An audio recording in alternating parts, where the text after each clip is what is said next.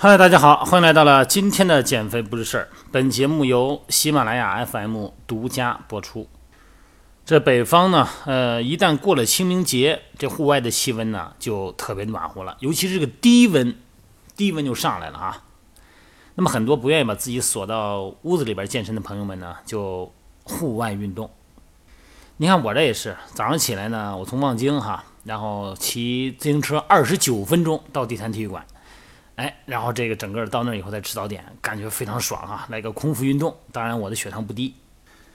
只要是外边空气好，这户外肯定是心旷神怡啊。呃，一般的常见形式嘛，徒步啊、登山、骑行这三种形式比较常见。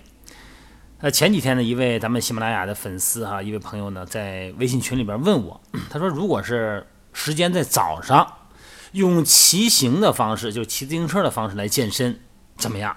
啊，需要注意什么？另外一个呢，这个骑行啊，有没有什么就是不好的地方？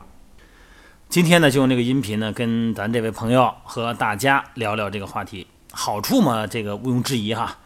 呃，骑自行车呢，不但可以减肥呀，还可以对这个下肢和腰腹肌肉进行抗阻力训练。自行车运动呢，是需要大量氧气的嘛，有氧训练嘛，这样的话呢，还可以很好的强化心肺功能。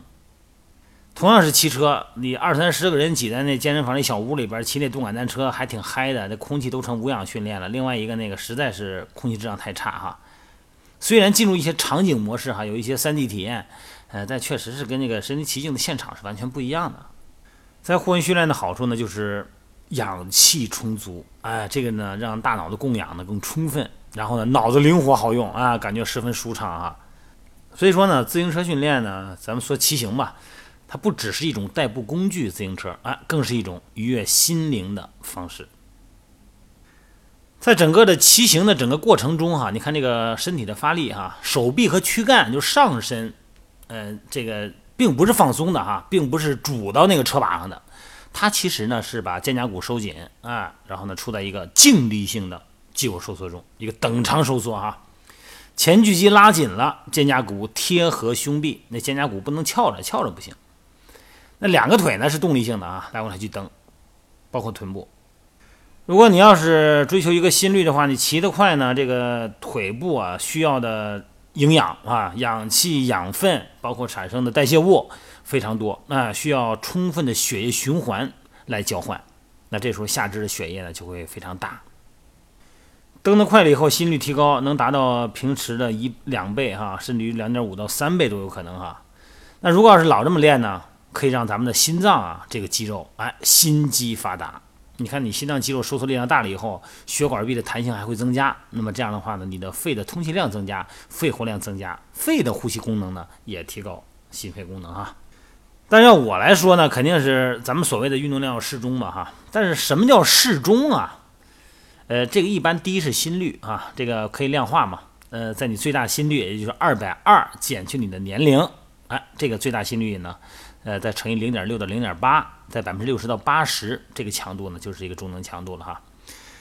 第二呢，就是整个的这个骑行的时间，呃，有氧呢，还是那句话，甭管是跑步、游泳、自行车，反正是有氧训练嘛，三十六十分钟做好最好，别太长了哈，太长了也是消耗太多。比方说，如果你要是骑这个普通的款式，你比方说这个摩拜单车哈，那普通的自行车，这个身体的上身呢，它是一个放松状态。不要过分的发力啊，尤其是背部肌肉和这个斜方肌哈，啊，别刻意的使劲，你把这个重心调正，避免这个肩膀和脖子酸，头啊尽量别往前伸，这躯干的重心呢，别都压在手腕上，这手腕特别麻烦啊，容易时间长了容易手腕那腕关节很很难受啊，三这个呃半月软骨盘。骑车的时候呢，别把身体压得太低哈，这你能调吗？那么这样的话呢，如果你的上身特别倾斜的话，你看那个骑公路赛车那个哈，北京这边特别多，啊，特快，呼呼过去了，整个的身体呢，躯干成水平体位，你这时候的呼吸啊，它其实受限，俯式呼吸受限啊，而且你从他们侧面看，那挺难受的，看着挺累的啊，整个腰弯着啊，整个一个 O 型，上斜方肌呢还挺紧，这脖子压力特别大，这个弯腰含胸，然后重心全在手臂上，看着都累。咱为什么有的时候会把座位调高了感觉舒服，座位放低了你感觉累呢？大家琢磨琢磨，这是肌肉发力的问题。你把这个座位调到最低的时候，你蹬的时候啊，它典型的是大腿的股四头肌，就是大腿前面那个肌肉用力更多。当然了，如果你要想作为肌肉训练的话，你先把它调低一点。那你往往咱们正常生活中呢，咱不懂这么多，咱没这个意识，咱只是感觉我蹬着轻松一点。那怎么轻松一点呢？所以说很多人会把凳这个座位调高。为什么会调高舒服呢？大家没想到这个原因哈，因为有臀大肌的参与。你想，你坐的特别低的时候啊，这个是一个完全屈髋状态，这个臀部是被拉长的，臀部参与不了你的这个骑行过程。你整个身体站起来的时候呢，是一个伸髋状态，就跟咱走路一样，站起来一样。哎，这个时候呢，你的臀大肌容易发力，是这个因素啊。当然，你要想刻意练臀大肌的话呢，你可以把调重调高一点啊，强化臀肌、腘绳肌的参与。但问题是你别调太高了。你看那骑公路赛车那调特别高，从后边看那个屁股左扭左扭右扭右，哎，一左一右，哇塞！我觉得他都那屁股可遭罪了。特别是那男的哈，哎呀，那个座位还小，然后那个，哎呦，我都替他疼得慌。那么这样一来呢，就会产生几个自行车特有的不利的因素了哈。第一呢，就是对于阴部的压迫。刚才描述了哈，啊，你脑脑补一下那画面吧。那么肯定是时间长了以后呢，你尿急呀、尿频呐，包括男性的这个睾丸不舒服啊等等哈。那这样的话呢，前列腺也会充盈啊、肿胀。其实女性也一样哈，身体的重量呢都压在车座子上，那么对于尿道上段啊，包括这个括约肌啊，哎，这个造成泌尿系统的充血，引发排尿不畅或者尿频啊，这个都是包括一些炎症都有可能。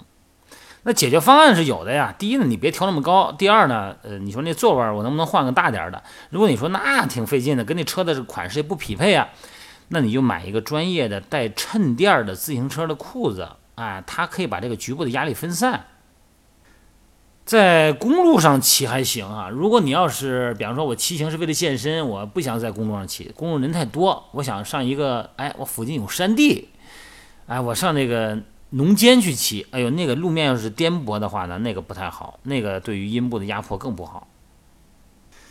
咱们的手腕哈，腕关节啊，手掌这个位置呢，在尺骨和桡骨嘛，这个尺侧呢有一个这个叫腕管吧，啊，弯度大小的叫豌豆骨，周月三角豆大小头状沟，这个豌豆骨呢，在这个旁边有一个尺神经。这个尺神经呢，骑车的时候啊，你握着车把，手掌这个尺骨这个位置呢和车把接触呢，豌豆骨呢就就卡在那个位置上。那骑车上坡啊或者是顶着风，你想加速的时候，身体前倾，这腕关节呀肯定会过度的背伸啊，就是那手腕窝的比较厉害。那么这个尺神经呢就受到牵拉。那么同时上肢的这个支撑力增加呢，这个手腕的这个耻骨这侧的压力会很大，因此呢会出现很多的症状哈。所以说呢，如果你要是真是以骑行为训练方法的话呢，也要做一些辅助训练，比方说你得练练手腕，练练腕屈肌啊，拿着这个缠缠棒啊，呃，把哑铃搁腿，搁这个搁搁在这个大腿上垫着，然后做的手腕的屈伸屈伸，啊，练练屈肌和伸肌。自行车的一个所谓的运动伤害吧，其实是颈椎和腰椎啊，这个跟骑路骑车姿势有很大关系啊。刚才说了，就是身体往前引啊，然后头呢再往上抬着啊，脖子往前伸，头往上抬。那这个这个姿势，那家伙造成这个环枕关节啊，包括颈椎很大的麻烦。那解决方案呢，就是如果你骑的时间长的话呢，你别老一个姿势，你换换姿势，是吧？这样的话能保证这个让局部肌肉能够缓解一下。另外，户外骑行的话呢，一个是这天也热了，注意防晒哈。现在我看这早上起来六七点钟这太阳就要出来，所以说呢，注意防晒。另外一个带好护具哈，毕竟是可能一般城市人们都可能在城市里骑。虽然可能绕着咱们说那位朋友在小北湖哈，绕小北湖骑的话，可能那那如果都在那骑的话，那你不也人很多嘛，是吧？哎，做好护具，戴好墨镜，然后呢再带一些这个呃应急的药品啊，比方说喷剂呀、弹力绷带呀，啊，万一摔倒了呢，是吧？你都带上点儿啊，防擦伤的这个碘伏都带上点儿。反正有车嘛，弄一弄一个小筐，双肩那个十字背往肩上一背，哎，OK 了，这就可以了。要早上骑的话呢，还得注意血糖啊，你不能吃太多东西，但是呢，最好是血糖不能低了。所以说呢，这个就是基本上吧，我能想到的就这些。训练的方式呢多种多样，但是呢，千万别盯死一个不放。你比方说，哎，这骑行不错，我刚买一车花好几千，我天天骑，天天骑，换着花样来。徒步的徒步，然后呢，这个骑自行车也没关系，别就一样，或者说我就跑步，一跑跑多年啊。之前有一个朋友也是，就是跑步，一跑跑几年，这膝盖都跑伤了。